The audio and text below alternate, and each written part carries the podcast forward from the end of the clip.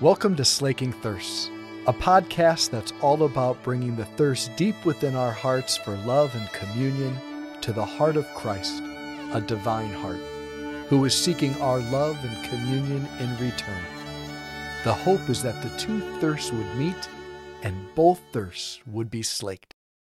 So, friends, we're in the first week here of the, the season of Lent, where we're invited to pray and fast and gives alms in a more intentional way. And the Lord today in our gospel is teaching us about prayer, but it's it's a it's a somewhat challenging teaching because he commands us to pray, but then he says things like, "Your Father knows what you need before you ask Him."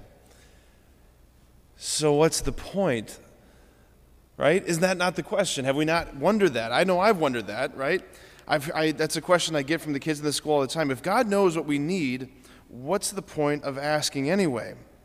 What's the point of asking anyway? Well, the point of prayer is not so much the, um, the information interchange as it is the relationship, right? That's the point. If you don't have a prayer life with the Lord, you don't have a relationship with the Lord.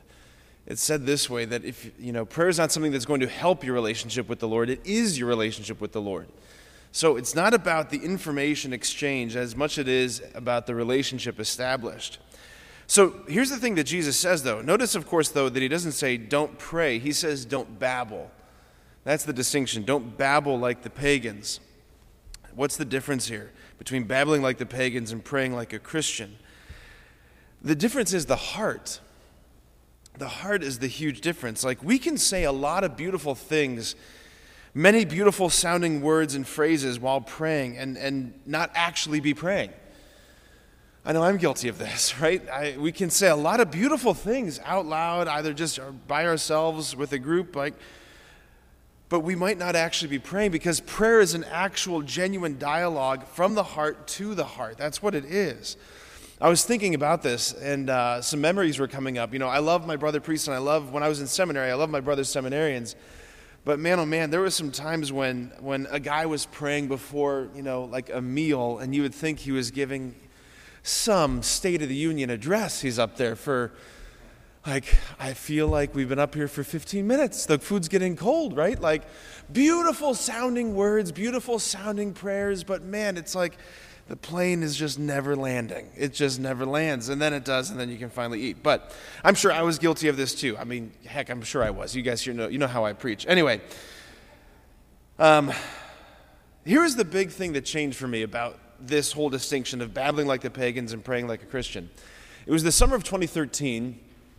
Uh, myself and two other seminarians from Cleveland, who are both now priests, the three of us took part in this 10 week long spirituality intensive on the campus of Creighton University in Omaha. It's called the Institute for Priestly Formation, an unbelievable experience for seminarians. Um, and while I was there, I met this man. His name is Deacon James Keating. Deacon Keating was the director of spiritual formation there at the time. Um, I had a class with him. And the first day we come in and he begins the class, you know, the name of the Father, the Son, the Holy Spirit, amen.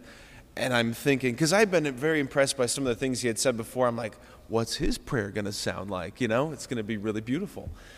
Father, Son, Holy Spirit, amen.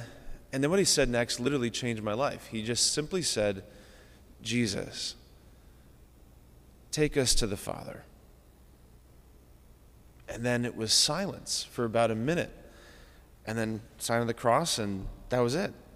Like he, he didn't do what I, I grown so accustomed to hearing, like many beautiful sounding words and phrases, like this beautiful theological soliloquy. Now, like when he said Jesus, he was addressing, he was speaking heart to heart, person to person. There was Jesus directly in front of him, whom he was addressing. And then instead of just babbling, he simply asked the thing that his heart, that all of our hearts most want, which is take us to the Father. Bring us to the one who is the source of all goodness, all beauty, all love, all consolation. Bring us there to the place where we all want to go. Like he cut through all the babbling, just like Jesus in the gospel today cuts through all the babbling and says, This is how you are to pray Our Father.